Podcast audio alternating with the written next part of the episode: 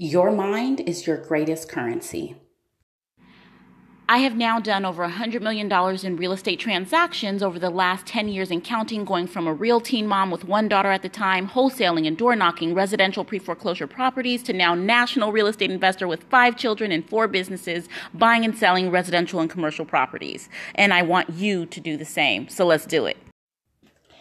Hey, hey, hey, everyone. Welcome back to the RealTea Talks show with Tai. I have missed you guys insanely. So much has been going on over these last 30, maybe even 45 days that I have taken a little leave of absence, but I did not escape you guys. I had so many calls and texts and emails and messages into support and uh, DMs and social media outcasts, you know, that were like, what is going on with the show and where did you go? Well, I am here. I am back in full force and literally ready to give you guys so much of not only what I've learned in advance and been doing over the last 30 to 45 days to really focus on my family structure, our health, our wealth, our finances, and really building out different components of the business so that we can continue to develop different people in different areas of their businesses, of your businesses, especially in the real estate investing niche. So today's topic and the kind of new platform that I really want the shows to focus us on is to be really more so geared towards shorter segments that are more impactful, not maybe more impactful, but just more value added to those shorter segments so that they're not so much content that they become too big for you guys to take action on and to really grasp. A lot of the feedback that come in is like, yes, you guys give gems and gold and Tai, thank you so much for all of the information and you and Ansar and, and your whole team are very, very supportive of our learning in a very structured environment. However, I have so much information that I want to act upon that I usually do nothing. And I don't want that for you guys. So the purpose and point of today's focus for the show is going to be on mindset. Second to learning, mindset I really find to be one of the second, like I said, first is structured learning. Second to me would be mindset. If you asked about keys to successful real estate investing or any business, I believe first is building upon your knowledge base in a very structured learning environment. And the second key would be your mindset. Like, make no mistake about it. The most successful investors are the ones who are usually the most focused period. There are many niches of this business in real estate from which you can actually profit from. So instead of trying to just kind of uh, shotgun approach to choosing a niche, you really want to just focus and pick one and make sure that you stick and focus with that one. Don't become this jack of all trades, master of none, because you will not be as successful as someone who specializes in maybe one or even two areas in which they really excel right? So I always advise people starting out learning about how to find deals and how to wholesale. That is my recommendation because that is my experience and my path that I know works, not that I think works, but that we have absolutely done with over 2,000 other students who have followed the same proven path and system. We learn how to find deals by learning the business of marketing and then how to wholesale deals to make a profit from those marketing efforts. However, even if you don't follow that exact path or that exact roadmap, I can assure you that you need to focus on one niche you do choose. So if you start out rehabbing, then focus on that and master that niche before you actually jump into other areas of focus, then do that, right? The best investors operate in their niche until it is automated and then they expand to the next one. So whether you start in wholesaling and then expand after you've automated your wholesaling business into rehabbing, then do that. Whether you start rehabbing and then you automate that through a proven process that is duplicatable and repeatable that you outsource, and then you expand to, uh, to buying and holding passive income properties to build your rental portfolio. Whatever it is, from a starting point standpoint, then focus on that niche, master it, automate it, outsource it, then scale from it. Okay. Another thing that you want to do is really start and finish one project before you actually start another one. Like this alone was a challenge for me as I know that my husband and myself also are very, very creative people. And when we combine forces, it didn't always work out for the best from a creativity standpoint, from an implementation standpoint, because we were so enamored with all of the creative possibilities that just choosing one sounded boring almost, right? Like I would get an idea from maybe one of the books I was reading and then I would start a project. And then I would get another idea and start a second project, maybe within a week or even less than a week apart from that first project that I started. It, it sounds crazy. I would agree. Like this became a problem. And at one time, I really thought it was going to be the death of the business because I just could not keep my focus on one thing. I wanted to be doing several things, right? But the problem was that I was actually not focusing on what was important. And what was important was really learning within my selected niche. And my selected niche to start investing in real estate was wholesaling.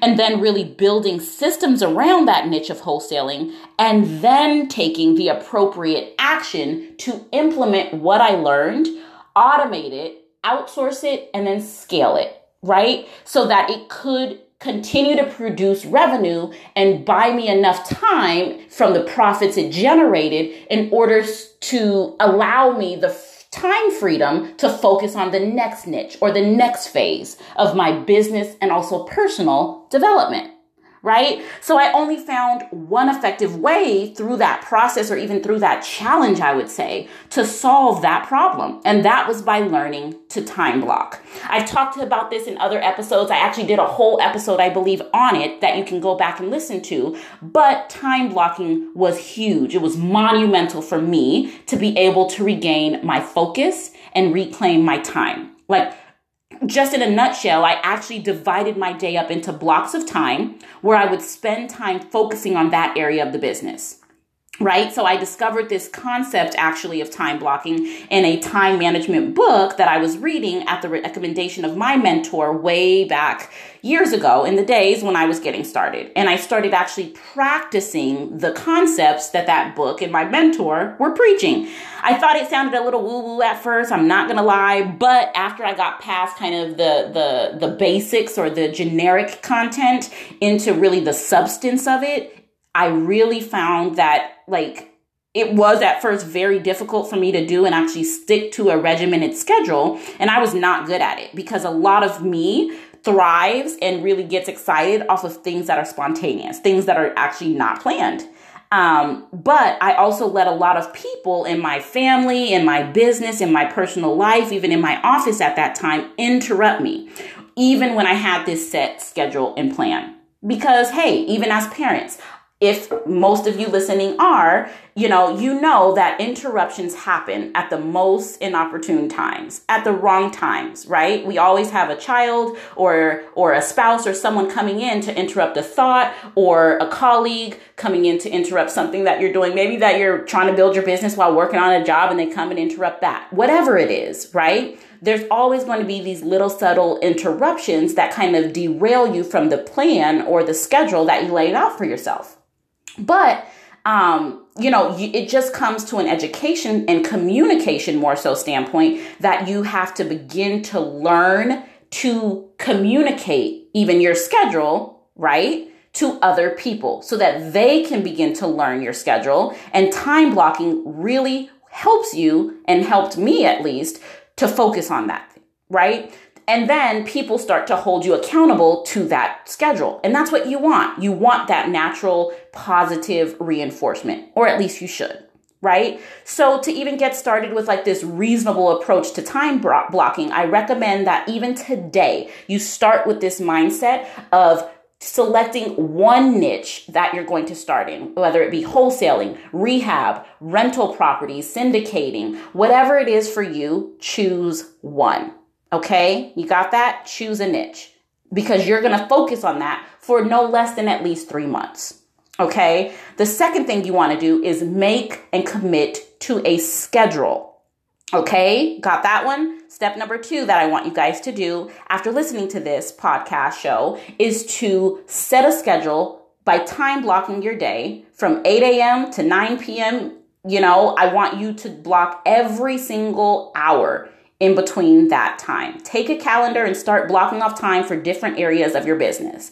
So, for example, if you need a, an example of what my schedule looked like, which I mimicked and modeled a lot from my mentor starting out in my first year of business, um, I really stuck to a regimented schedule, which again, it was not easy, but I did it. From 8 to 9 o'clock, that was my education hour. Okay. From 9:30 to 11 o'clock, that's when I was following up on phone calls for deals that were being worked on, either worked on for me, with me, by me, or through me. I was doing all of my follow up on deals, active deals, between 9:30 a.m. and 11. And then from 11 to 12:30, I started evaluating new deals and having appointments also with sellers and realtors, attorneys and lenders. That was my time, that hour and a half from 11 to 12:30 to really evaluate deals and have appointments to build my relationships and more so of my circle of influence or my little tribe that would become later my team. Then from 12:30 to 1, I blocked out that 30 minute time segment for lunch. From one to three, I was back evaluating more deals, making more offers, and having more appointments.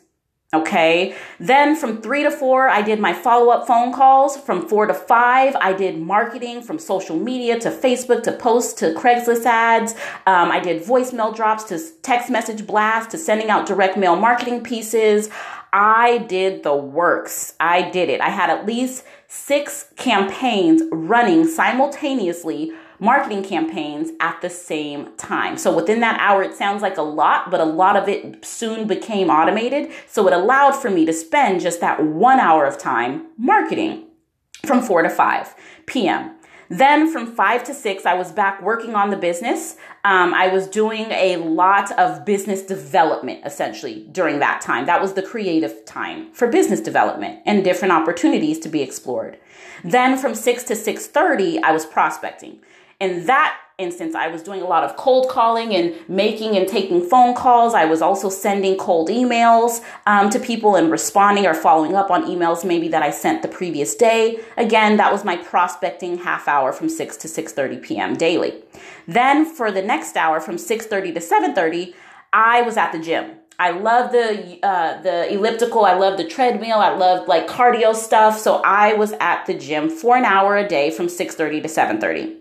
Then from 7:30 to 8, that 30 minutes was designated as family time. And during that family time, we either watched a quick segment on TV from an episode or we played a board game. I love Cash Flow Quadrant for kids. I did that with the family and children. We played Monopoly because we're living that out and doing that in real life. That was another way for us to combine education with family and business with family is during that 30 minutes.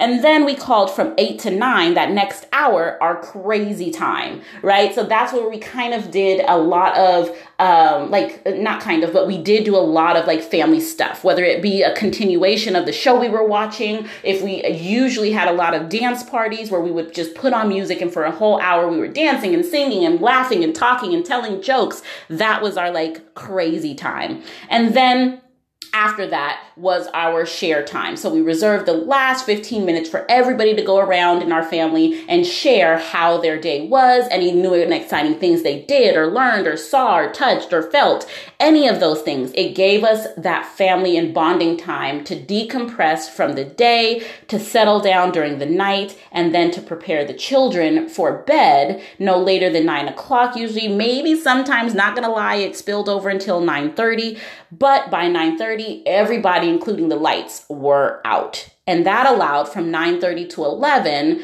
for um, I'm sorry, from 9:30 to 10 for me to t- kind of tidy up the house then, do laundry, put dishes in the dishwasher, wipe down counters and spills and things that got overlooked uh, during the day or the cleanup hour after dinner and dinner usually was um, bath time was from that five to six while i was working on the business the children were in the bath from six to six thirty while i was prospecting um, that's when dinner was usually being prepared and then Um, the children usually uh, have we have this family time. We also, like I said, at seven thirty, we're usually eating dinner. A lot of the times, we we started to switch um, those around because we wanted to have dinner earlier from that 6 to 6:30 time. So that's when prospecting got bumped and I actually outsourced and hired um, that to be done by a virtual assistant so that I can buy back that half hour for dinner time.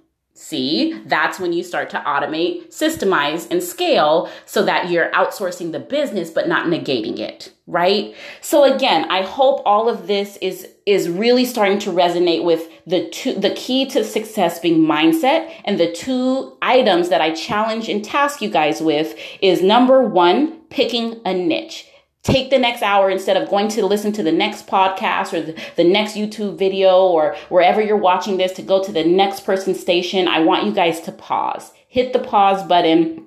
And really allow this to sink in. Choose a niche, research if you have to to find those niches, or keep it super simple. Just choose wholesaling, rehabbing, or rentals. Syndication is a little bit more of an advanced strategy if, for those that are not just starting out. But hey, if your heart is set on that, or if even you don't know what it means, take this opportunity during this pause to go find out more about those niches, see what you can learn, even read or uh, a book or an article, um, you know, or listen to even others of the podcast shows that I have, uh, just specifically on the different niches and the different options. Choose one and then number two, set a schedule and stick to it.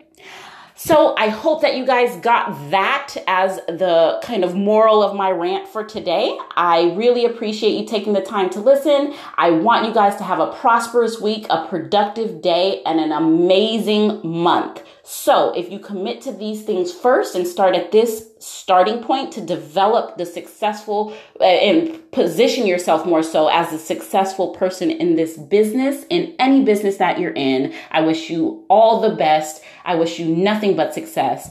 And I wish you happy investing going forward. Until next episode, you guys be safe, be healthy, be well, and be happy.